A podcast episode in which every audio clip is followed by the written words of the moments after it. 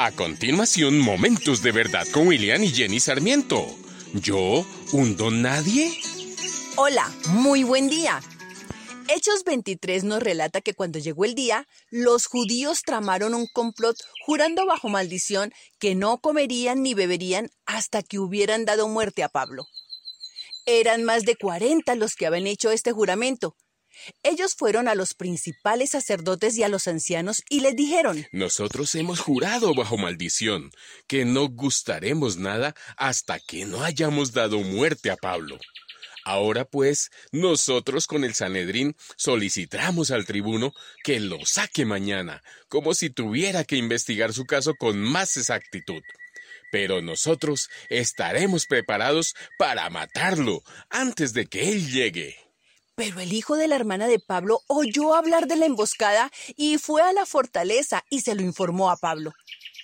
Pablo llamó a uno de los centuriones y le dijo, Lleva a este joven al tribuno, porque tiene algo importante que comunicarle. Entonces el centurión llevó al joven al tribuno y éste, tomándolo aparte, le preguntó en privado, eh, ¿Qué es lo que tienes que decirme? Y el joven le dijo, los judíos han acordado rogarte que mañana saques a Pablo al Sanedrín, como si fueras a indagar algo más exacto acerca de él.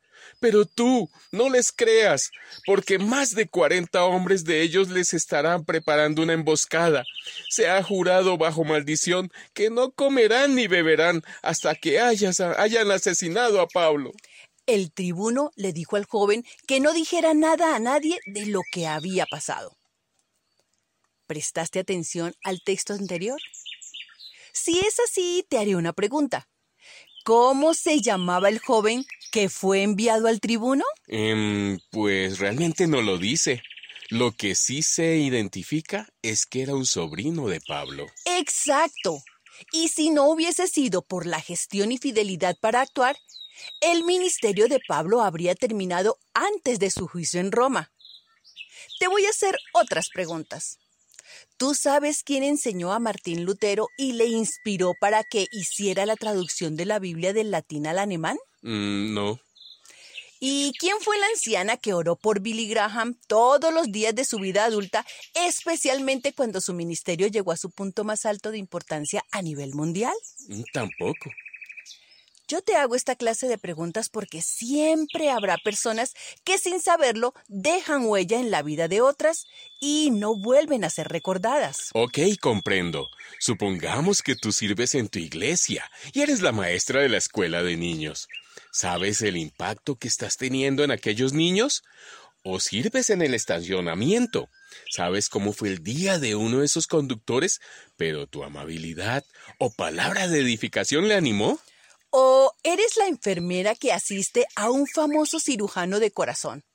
Mientras se realiza cirugía de corazón abierto, tú, y gracias a tu colaboración, esa persona goza de mejor salud. O eres el mecánico de la línea aérea que prepara el avión, donde miles viajarán en un par de horas. O eres el soldado que está de pie desde medianoche hasta la madrugada, para que sus compañeros puedan descansar profundamente cerca de la zona de batalla. ¿Cuántas personas pueden tildar ese trabajo como algo insignificante? Como la de un don nadie. Sin darnos cuenta, hemos sido enseñados a pensar que las personas más importantes son los gobernadores, los ministros, los deportistas, actores, músicos, y los aplaudimos, y les pedimos autógrafos y les hacemos venia pero soy de las que cree que detrás de cada uno de ellos hay personas especiales que les ayudan y aportan para que ellos brillen. Estas personas como tú o como yo tenemos una actitud abnegada, confiable y armoniosa, responsable, objetiva y alegre. Tu vida y tus actividades son admirables, son necesarias e importantes. Jamás pienses que lo que haces tiene poca valía. Cada uno tenemos una tarea y depende de ella para que todo un sistema se realice coordinadamente. Entonces, toma en cuenta este consejo dado por nuestro Padre. Hagas lo que hagas, trabaja de buena gana como para el Señor y no como para nadie en este mundo. Consciente de que el Señor te recompensará. Pon en manos del Señor todas tus obras y tus proyectos se cumplirán y mantente firme e inconmovible, progresando siempre en la obra del Señor, consciente de que tu trabajo en el Señor no será en vano. El Señor te ha hecho luz para las naciones, para que a través de tu labor bendigas a muchos. Entonces pido a nuestro Señor Jesucristo que te bendiga, te guarde, que te mire con agrado, te extienda su amor y te conceda la paz. Amén. Esta es una producción de la Fundación Momentos de Verdad, una palabra de vida para tu espíritu. Síguenos en redes sociales.